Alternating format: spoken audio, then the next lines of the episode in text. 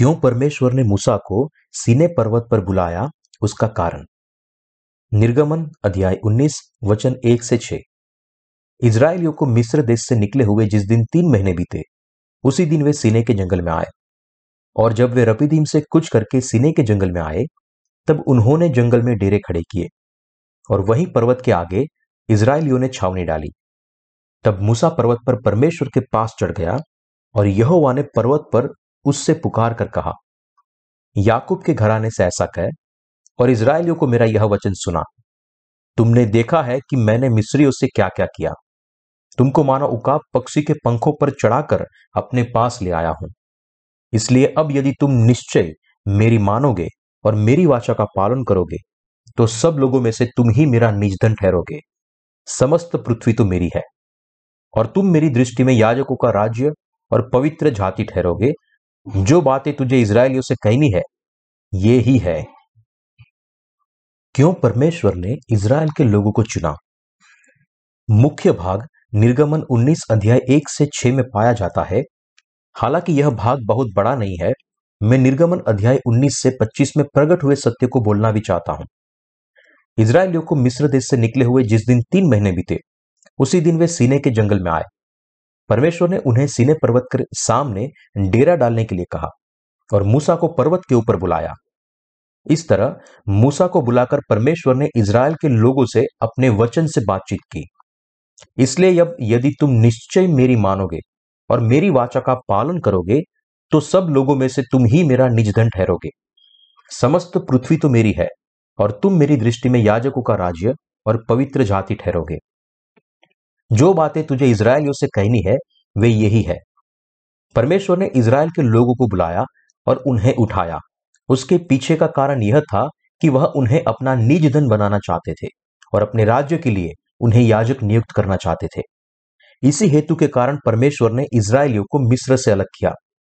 जिस तरीके का उपयोग करके परमेश्वर इस्राएलियों को अपना निजधन बनाना चाहते थे, वह था उन्हें अपनी व्यवस्था देना और मिलाप वाले तंबू की बलिदान की पद्धति देना, जिससे वे अपने पाप से बच सके, जिससे वह उनके सारे पापों को धो सके, उन्हें अपने लोग बना सके और उन्हें याजकों का राज्य बना सके। इसी तरह इस्राएलियों को भी यह स्पष्ट तौर से समझना चाहिए और ऐसे विश्वास को दोबारा पाना चाहिए जैसा परमेश्वर उनसे चाहता है। उनके राज्य को परमेश्वर के याजकों का राज्य बनाने के लिए परमेश्वर ने उन्हें एक हाथ में उनके 613 धाराएं वाली व्यवस्था दी और दूसरे हाथ में उसने उनके द्वारा मिलाप वाला तंबू बनवाया। इसलिए यदि इस्राएलियों पशु पर विश्वास नहीं करते जो उनका मसीहा बन के आया था, तो फिर उन्हें पश्चाताप करना चाहिए और अपने पूरे दिल से उस पर विश्वास करना चाहिए। यीशु, जो मिलाप वाले तंबू के बलिदान की पद्धति में पाप बलिदान का मुख्य भाव है, उसने यूहन्ना के द्वारा अपने बपतिस्मा और क्रूस पर अपने लहू से उनके सारे पापों को साफ कर दिया है। इजराइल के लोगों को स्पष्ट रूप से यह स्वीकार करना चाहिए कि परमेश्वर ने उन्हें मिस्र से निकालकर उन्हें अब्राहम की संतान बनाया और मिलाप वाले तंबू के बलिदान के द्वारा उनके सारे पापों को साफ किया। उस समय इजरायली परमेश्वर की आज्ञाओं का पालन नहीं कर पाए, इसलिए उन्हें परमेश्वर के द्वारा नियुक्त बलिदान की पद्धति के मुताबिक बलिदान चढ़ाकर अपने पापों की माफी पानी होती थी। यह बलिदान चढ़ाना यीशु मसीह यानी कि उद्धारकर्ता का प्रतिबिंब था, जिसने मनुष्य जाति को अपने पापों से छुड़ाया है। यहां तक कि अब भी इजरायली मूसा को सबसे बड़ा भविष्यवक्ता मानते हैं। हालांकि वे यीशु पर मसीहा के तौर पर विश्वास नहीं करते, जिसने उन्हें उनके सारे पापों से बचाया है। इसलिए वे नए नियम को परमेश्वर का वचन नहीं मानते और उसके बदले वे केवल पुराने नियम को परमेश्वर का वचन मानते हैं। लेकिन हमें यह याद रखना चाहिए कि यीशु केवल महान भविष्यवक्ता ही नहीं है, लेकिन वह स्वर्ग के राज्य का महायाजक है, मसीहा जिसका इजरायली इंतजार कर रहे थे।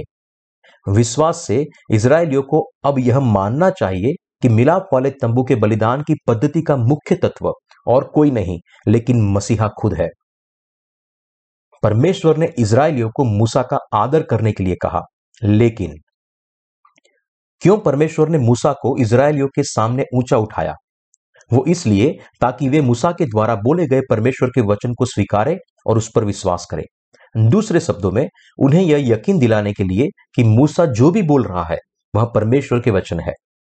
परमेश्वर ने मूसा को सिनै पर्वत पर बुलाया ताकि वह उसे इस्राएलियों के सामने ऊंचा उठा सके। उसने इस्राएल के लोग मूसा और परमेश्वर से डराने लगे और इस्राएल के लोगों ने देखा कि मूसा ने परमेश्वर से बात की, उस पर विश्वास किया, क्योंकि परमेश्वर ने मूसा से ऐसे बात की जैसे कि वह उसका मित्र हो। वैसे ही परमेश्वर का वचन जो मूसा ने इस्राएलियों को सुनाया था, उस पर इस्राएल के लोगों ने मजबूत विश्वास किया जैसे कि वह परमेश्वर के द्वारा बोला गया हो। हालांकि मूसा को महान मानने के द्वारा इस्राएल के लोगों ने यीशु मसीहा को अपना उद्धारकर्ता न स्वीकार कर बड़ी गलती की। अंत में इस्राएली अपने मसीहा को पहचानने में विफल हुए और उसके द्वारा उद्धार के प्रेम का अस्वीकार करके उनका अंत हुआ। अब उनके आगे बहुत बड़ा कार्य था, वह है यीशु को उनके दिल में मसीहा के रूप में स्वीकार करना, जो मूसा से भी बड़ा भविष्यवक्ता था। परमेश्वर ने इस्राएल के लोगों को मिलाप वाला तंबू बनाने और बलिदान अर्पण करने का आदेश दिया। मूसा के द्वारा परमेश्वर ने इस्राएल के लोगों को अपनी व्यवस्था और आज्ञाएं दी और उसने उन्हें मिलाप वाला तंबू बनाने के लिए भी कहा। मिलाप वाले तंबू के अंदर परमेश्वर के दया के प्रेम से इस्राएल के पाप धुल जाते थे, जो बलिदान की पद्धति से प्रकट हुआ था। मिलाप वाले तंबू की बलिदान की पद्धति के द्वारा परमेश्वर ने अब्राहम के वंशजों को भी पापों की माफी दी थी और उसने उनके सारे पापों को साफ किया था, जिससे वे लोग परमेश्वर के लोग बन सके। परमेश्वर ने इस्राएल के लोगों को 2 पत्थर की पटिया दी थी जिस पर उसकी 10 आज्ञाएं लिखी हुई थी। उन 10 आज्ञाओं में से ऊपर की 4 आज्ञा परमेश्वर और मनुष्य के बीच की थी और बाकी 6 आज्ञा मनुष्य के आपसी संबंध के लिए पालन करनी थी। उन 10 आज्ञाओं के अलावा परमेश्वर ने इस्राएल के लोगों को और भी सैकड़ों आज्ञाएं दी थी, जो उन्हें अपने हर दिन के जीवन में पालन करना था। परमेश्वर ने इस्राएलियों को इतनी सारी व्यवस्था और आज्ञाएं इसलिए दी ताकि वह उनके दिल में यह दिखा सके कि केवल परमेश्वर ही संपूर्ण है। इस्राएल के आत्मिक लोगों के लिए वह है जो यीशु पर उद्धारकर्ता के रूप में विश्वास करते हैं। परमेश्वर को छोड़ कोई और दूसरा देव नहीं है। कनान देश में प्रवेश करने से पहले इस्राएल के लोगों को स्पष्ट रूप से यह सत्य सिखाने के लिए कि वही यहोवा है, परमेश्वर ने सीनै पर्वत पर मूसा से बात की और उसे अपनी व्यवस्था दी। और जब भी वे पाप करें तो मिलाप वाले तंबू के बलिदान की पद्धति के अनुसार बलिदान चढ़ाने से उन्हें पापों की माफी मिलती थी, जो परमेश्वर के द्वारा नियुक्त किया गया था। इस्राएल के लोगों ने परमेश्वर से व्यवस्था और आज्ञाएं प्राप्त की। आइए हम निर्गमन अध्याय 24 वचन 3 से 8 को देखें। मूसा ने लोगों के पास जाकर यहोवा की सब बातें और सब नियम सुना दिए। तब सब लोग एक स्वर में बोल उठे, जितनी बातें यहोवा ने कही है उन सब बातों को हम मानेंगे। तब मूसा ने यहोवा के सामने सब वचन लिख दिए और बड़े सवेरे उठकर पर्वत के नीचे एक वेदी और इजराइल के 12 गोत्रों के अनुसार 12 खंभे भी बनवाए। तब उसने कई इजरायली जवानों को भेजा, जिन्होंने यहोवा के लिए होम बलि और बैलों के मेल बलि चढ़ाए। और मूसा ने आधा लहू लेकर कटोरे में रखा और आधा वेदी पर छिड़क दिया। तब वाचा की पुस्तक को लेकर लोगों को पढ़कर सुनाया। उसे सुनकर उन्होंने कहा, जो कुछ यहोवा ने कहा है उस सब को हम करेंगे और उसकी आज्ञा मानेंगे। तब मूसा ने लहू लेकर लोगों पर छिड़क दिया और उनसे कहा, देखो, यह उस वाचा का लहू है जिसे यहोवा ने इन सब वचनों पर तुम्हारे साथ बांधी है। जब परमेश्वर ने मूसा के द्वारा इजराइल के लोगों को व्यवस्था दी, तब परमेश्वर ने लहू से वाचा बांधी थी। इसका मतलब है कि परमेश्वर की व्यवस्था जीवन की व्यवस्था है। परमेश्वर ने इजरायलियों को अपनी जीवन की व्यवस्था दी और इजराइल के लोगों को उसके वचन पर विश्वास करना पड़ा। वैसे ही मूसा ने इजरायलियों को होम बलि और शांति अर्पण का लहू लेकर आने को कहा। परमेश्वर ने मूसा को अपने लोगों को इकट्ठा करने के लिए कहा और उनके सामने परमेश्वर की व्यवस्था और आज्ञाएं पढ़ने के लिए कहा। और फिर मूसा ने उनसे पूछा, क्या आप परमेश्वर ने जो कहा है उसे पालन करेंगे? फिर इजरायलियों ने एक साथ परमेश्वर को उत्तर दिया कि वे उनकी आज्ञा मानेंगे। मैं तुम्हारी रक्षा करूंगा और तुम्हें राज्य के याजक बनाऊंगा। फिर परमेश्वर ने मूसा के द्वारा इजरायलियों से यह वादा किया। फिर मूसा ने उनके ऊपर होम बलि का लहू छिड़का। यह दिखाता है कि जब कोई व्यक्ति पाप करता है तब उसे बलिदान के द्वारा ही माफी मिलती है। परमेश्वर जीवन के वचन के द्वारा हमसे जो कहता है उस पर हमें स्वीकार करना चाहिए। मूसा ने बलिदान का लहू लिया, लोगों को पर उसे छिड़का और उनसे कहा, देखो यह उस वाचा का लहू है जिसे यहोवा ने इन सब वचनों पर तुम्हारे साथ बांधी है। यह हमें कहता है कि क्योंकि परमेश्वर का वचन जीवन का वचन है, इसलिए यदि हम उसका पालन नहीं करेंगे तो हमें अपने हाथ बलि के सिर पर रखकर उसे उसके सिर पर डालने होंगे और उसे मारना होगा और हमारे पापों के लिए उसका लहू परमेश्वर को अर्पण करना होगा। हमें परमेश्वर की इस व्यवस्था में जो ख्याल रखना है वह यह है कि हमारे पापों की सजा है, लेकिन उनके साथ ही बलिदान की ऐसी पद्धति है जो हमारे पापों को धो देती है। इसलिए जब परमेश्वर की व्यवस्था और आज्ञाओं की बात हो, हमें उसे अपने हृदय में स्वीकार करना चाहिए, क्योंकि इस व्यवस्था और आज्ञाओं में बलिदान है जो हमारे पापों की माफी देता है। यह विश्वास बहुत आवश्यक है, क्योंकि जब हम परमेश्वर की व्यवस्था का पालन करते हैं तब हमें आशीष मिलती है, और जब हम उसका पालन नहीं करते तब हम शापित होते हैं। हमें विश्वास करना चाहिए कि हमें हर वक्त हमारे पापों को बलिदान के अर्पण से धोने की जरूरत है। जिन्होंने पाप किया था उन्होंने बलिदान के सिर पर अपने हाथ रखकर अपने पाप उसके ऊपर डालने के द्वारा और उसके लहू को लेकर परमेश्वर को अर्पण करने के द्वारा अपने पापों की माफी पाई। हमें यह पहचानना चाहिए और विश्वास करना चाहिए कि व्यवस्था और बलिदान की पद्धति जीवन की व्यवस्था है, जिसके द्वारा हम परमेश्वर से नया जीवन पा सकते हैं। इसलिए जब परमेश्वर की व्यवस्था हमें हमारे पापों के बारे में सिखाती है, वैसे पानी और आत्मा का सुसमाचार हमें दिखाता है कि यूहन्ना के द्वारा यीशु ने लिए हुए बपतिस्मा और क्रूस पर बहाए लहू के द्वारा हमारे सारे पाप धुल गए हैं। यह वो सत्य है जो हमें जगत के सारे पापों से बचाता है। प्राचीन समय में जब गोत्र एक दूसरे से वायदा करते थे तब वे किसी प्रकार का बलिदान चढ़ाते थे। वे भेड़, बकरी या बैल लाते थे और उनके लहू से वे वाचा को बांधते थे। यह वाचा का मुख्य भाग होता था, जिसका मतलब था यदि तूने मेरे साथ जो वाचा बांधी है उसका पालन नहीं करेगा तो तू ठीक इसी तरह मारा जाएगा। वे लहू से अपनी वाचा बांधते थे। इसी तरह परमेश्वर ने भी अपना वाचा लहू से बांधा है। दूसरे शब्दों में उसने हमें कहा है कि यदि हम उसकी 613 व्यवस्था और आज्ञाओं का पालन नहीं करेंगे तो हम उस पाप के कारण मारे जाएंगे। लेकिन ठीक उसी समय उसने हमें विश्वास से मिलाप वाले तंबू की बलिदान की पद्धति के मुताबिक पाप का बलिदान चढ़ाकर पापों की माफी पाने के लिए भी कहा है। यदि हम परमेश्वर के वचन को गंभीरता से नहीं लेते तो हमारे पापों की वजह से हम पर आने वाले परमेश्वर के क्रोध से हम कभी नहीं बच पाते। लेकिन यदि हम उसने ठहराया है वैसे पाप का बलिदान चढ़ाते हैं तो परमेश्वर इस बलिदान का स्वीकार करेगा और हमें हमारे पापों की माफी देगा। हमें जीवन की इस व्यवस्था में विश्वास करना चाहिए। यह उद्धार की व्यवस्था जो हमसे कहती है कि परमेश्वर तंबू की बलिदान की पद्धति के द्वारा इस्राएल के सारे लोगों के पाप माफ करेंगे। इस प्रकार से हम अपने हृदय में पापों की माफी प्राप्त करेंगे।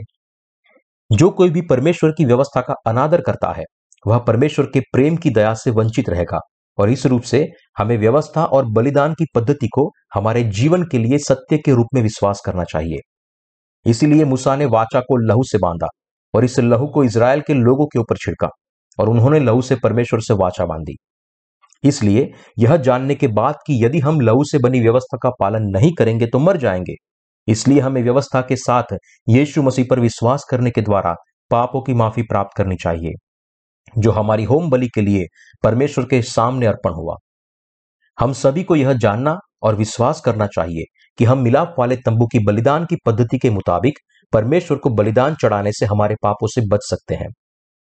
उसके नीले, बैंगनी और लाल कपड़े और बटी हुई सनी के कपड़े के द्वारा परमेश्वर ने स्पष्ट रूप से हमें सारी मनुष्य जाति के पापों की माफी के बारे में सिखाया है। उनके पापों से माफी पाने के लिए उन्हें बलि के सिर पर हाथ रखकर उनके सारे पाप उसके सिर पर डालने होंगे और उसके बाद इस बलि को अपना लहू बहाकर होम बलि की वेदी के सींगों पर छिड़कना होगा और बचा हुआ लहू उसके नीचे बहाना होगा। यह बलिदान का अर्पण था जो पाप और मृत्यु की व्यवस्था के लिए जरूरी था। इसलिए हमें हमारे विश्वास से बलिदान के अर्पण के द्वारा वायदा किए हुए पाप की माफी को स्वीकार करना चाहिए और हमारे पापों को दूर करना चाहिए। हमें तंबू की बलिदान की पद्धति देने के द्वारा परमेश्वर ने हमें उद्धार की व्यवस्था दी, जिससे कि हम परमेश्वर के वचन पर विश्वास करें और हमारे पापों की माफी पाए। परमेश्वर ने मनुष्य जाति को दी हुई दो व्यवस्था को हमारे दिल में स्वीकार करने के द्वारा पापों की माफी दी और उससे हमें आशीष पानी चाहिए। व्यवस्था खुद और मिलाप वाले तंबू की बलिदान की पद्धति। हम हमारे सारे पापों से कैसे बच सकते हैं? परमेश्वर ने मूसा को जो बलिदान की पद्धति दी थी उसके द्वारा उसने इस्राएल के लोगों को दिखाया कि उनके पापों से उनका उद्धार केवल बलिदान की पद्धति के द्वारा माफी मिलती है, उस पर विश्वास करने से ही संभव है। जब हम परमेश्वर को हमारा विश्वास देते हैं, जो उसके द्वारा नियुक्त बलिदान पर विश्वास करता है, तब वह हमारा विश्वास स्वीकार करता है और हमें हमारे सारे पापों से बचाता है। क्यों? क्योंकि परमेश्वर ने पहले से ही पूरी मनुष्य जाति को उनके पापों से बचा लिया है और जो विश्वास करता है उन्हें वह सारे पापों से पवित्र करके अपने आशीष देता है। जो संपूर्ण है उसके द्वारा नियुक्त की गई बलिदान की पद्धति के द्वारा परमेश्वर ने हमें उद्धार की व्यवस्था जानने के योग्य बनाया है। यदि कोई व्यक्ति यह जानता भी नहीं और विश्वास भी नहीं करता कि यीशु ने अपने बपतिस्मा और क्रूस पर अपने लहू के द्वारा उसके सारे पापों को धो दिया है, तो वह दोषी ठहराएगा। हम सबको परमेश्वर की दया के प्रेम पर विश्वास करना चाहिए। परमेश्वर ने हमें मिलाप वाले तंबू की बलिदान की पद्धति के द्वारा बचाया है, जिसके उद्धार की योजना हमारे पापों को हाथ रखने के द्वारा बलिदान पर डाल देना था। इसी तरह हम सभी को दया के सुसमाचार पर विश्वास करना चाहिए, जो इस सत्य पर विश्वास करने वाले सभी को अपने पाप साफ करने की अनुमति देता है। जो व्यक्ति परमेश्वर के सामने व्यवस्था और बलिदान की पद्धति को नहीं पहचानता, वह कभी भी पापों की माफी नहीं पा सकता। लेकिन जो लोग परमेश्वर की दया के सुसमाचार पर विश्वास करते हैं, वे अपने पापों की अनंत माफी को पा सकते हैं। परमेश्वर केवल हमें यह नहीं कहता कि पाप मत करो, लेकिन वह हमें सिखाता है कि हम पापी मनुष्य है जो पाप करते हैं। इसलिए वह हमें कहता है कि हमें पापों की माफी पाने के लिए उसे बलिदान चढ़ाना होगा। इसीलिए जब एक पापी बलिदान चढ़ाता है, तब परमेश्वर कहता है, मेरे लिए मिट्टी की एक वेदी बनाना और अपनी भेड़ बकरियों और गाय बैलों के होम बलि और मेल बलि को उस पर चढ़ाना। जहां जहां मैं अपने नाम का स्मरण कराऊं, वहां वहां मैं आकर तुम्हें आशीष दूंगा। निर्गमन अध्याय 20 वचन 24। पाप बलि जो इस्राएलियों ने परमेश्वर को चढ़ाई, उसमें बलिदान के सिर पर हाथ रखने की पद्धति थी, जिससे उनके पाप बलि के ऊपर चले जाते थे। उसका लहू निकालकर होम बलि की वेदी के सींगों पर छिड़कते थे और उसके मांस को जलती हुई वेदी पर जलाते थे। जब उन्होंने ऐसा बलिदान चढ़ाना होता था, तब परमेश्वर के द्वारा दिए गए उद्धार की व्यवस्था पर पूरे दिल से विश्वास करना अनिवार्य था। परमेश्वर रूढ़िवादी बलिदान नहीं चाहता था, लेकिन वह ऐसा बलिदान चाहता था जिसमें विश्वास से उनके पाप बलि के ऊपर डाले जाते हैं। ऐसा विश्वास कि वे नरक के लिए नियोजित है, जहां परमेश्वर का अनुग्रह नहीं है। हमारे पापों को दूर करने के लिए हमारे प्रभु ने यूहन्ना से बपतिस्मा लिया और क्रूस पर अपना लहू बहाया। पाप बलि के द्वारा ही हमारे पापों को मिटाने के लिए उसने फैसला किया। विश्वास का यह अर्पण नए नियम में यीशु के द्वारा परिपूर्ण उद्धार के अर्पण का प्रतिबिंब है। मसीह इस पृथ्वी पर आया, यूहन्ना से लिए हुए बपतिस्मा के द्वारा जगत के सारे पापों को अपने ऊपर उठा लिया, क्रूस पर मरा और ऐसे उसने पूरी मनुष्य जाति को अपने पापों से बचाया। इस सत्य पर हमारे पूरे दिल से विश्वास करने पर हम परमेश्वर की संतान बनते हैं। हमें सैद्धांतिक विश्वास निकाल देना चाहिए। निर्गमन अध्याय 20 वचन 25 और 26 कहता है, और यदि तुम मेरे लिए पत्थरों की वेदी बनाओ तो तराशे हुए पत्थरों से न बनाना, क्योंकि जहां तुमने उस पर अपना हथियार लगाया वहां तुम उसे अशुद्ध कर दोगे। और मेरी वेदी पर सीढ़ी से कभी न चढ़ना, कहीं ऐसा न हो कि तेरा उन पर नंगा देख पड़े। परमेश्वर इस वचनों में क्या कह रहा है, उस पर हमें ध्यान देना चाहिए। परमेश्वर ने इस्राएलियों से कहा कि वेदी बनाते समय यदि वे पत्थर की वेदी बनाना चाहे तो तरासे हुए पत्थरों से न बनाए, लेकिन उन पत्थरों से बनाना जो अपने मूल आकार में हो। इसका मतलब क्या है? इसका मतलब है कि परमेश्वर उसके उद्धार पर हमारे विश्वास को स्वीकार करना चाहते हैं, जिसे मनुष्य के विचार से बदला नहीं जा सकता। और परमेश्वर हमें वचन से चेतावनी देते हैं, और मेरी वेदी पर सीढ़ी से कभी न चढ़ना, कहीं ऐसा न हो कि तेरा तन उस पर नंगा देख पड़े। मनुष्य के बनाए हुए धार्मिक विश्वास से उसकी आराधना नहीं करनी है। वे अपने खुद के धर्म के सामान्य सिद्धांत को जोड़ देते हैं जो लोगों से कहते हैं कि वे अपना धार्मिक जीवन जीते हुए धीरे धीरे पवित्र बने। यहां तक कि मसीही धार्मिक लोग भी यह दावा करते हैं कि वे परमेश्वर की व्यवस्था के मुताबिक धर्मी जीवन जी सकते हैं। लेकिन क्या यह वास्तव में सच है? बिल्कुल नहीं। लोग आदम के वंशज के रूप में पैदा होते हैं। वे अपने पापों के कारण परमेश्वर की व्यवस्था का पालन नहीं कर सकते और वे इन पापों के कारण मौत का सामना करते हैं। इसलिए ऐसे लोगों को पापों से बचाने के लिए परमेश्वर ने मिलाप वाले तंबू की बलिदान की पद्धति को नियुक्त किया और उन्हें वास्तव में बचाया। इसलिए हम सभी को हमारे पापों की माफी के लिए और परमेश्वर ने हमारे लिए तंबू के आंगन के द्वार पर प्रकट किए हुए नीले, बैंगनी और लाल कपड़े और बटी हुई सनी के कपड़े से नियुक्त किए दया के सुसमाचार को स्वीकार करना है। जैसे बाइबल के वचन में लिखा है, ठीक वैसे ही हमें विश्वास करना है कि यीशु मसीह वचन के परमेश्वर के रूप में इस पृथ्वी पर आए और जैसे तंबू में प्रकट हुए नीले, बैंगनी और लाल कपड़े और बटी हुई सनी के कपड़े के द्वारा भविष्यवाणी की गई थी, वैसे ही उसने अपना कार्य पूरा किया और ऐसे उसने हमें हमारे सारे पापों से बचाया। लेकिन जिन लोगों के पास केवल धार्मिक और सैद्धांतिक विश्वास है, उनका क्या? उनके हर दिन के पापों की माफी पाने के लिए वे क्या करते हैं? ऐसे लोग पश्चाताप की प्रार्थना करने के द्वारा पापों की माफी पाने की कोशिश करते हैं और अंत में वे धीरे धीरे पवित्र होने के सिद्धांत पर विश्वास करने के द्वारा धर्मी बनने की कोशिश करते हैं। अपने खुद के प्रयास से परमेश्वर को मिलने की कोशिश करना अभिमान है और यह और कुछ नहीं लेकिन खुद की बनाई धार्मिक बुराई है।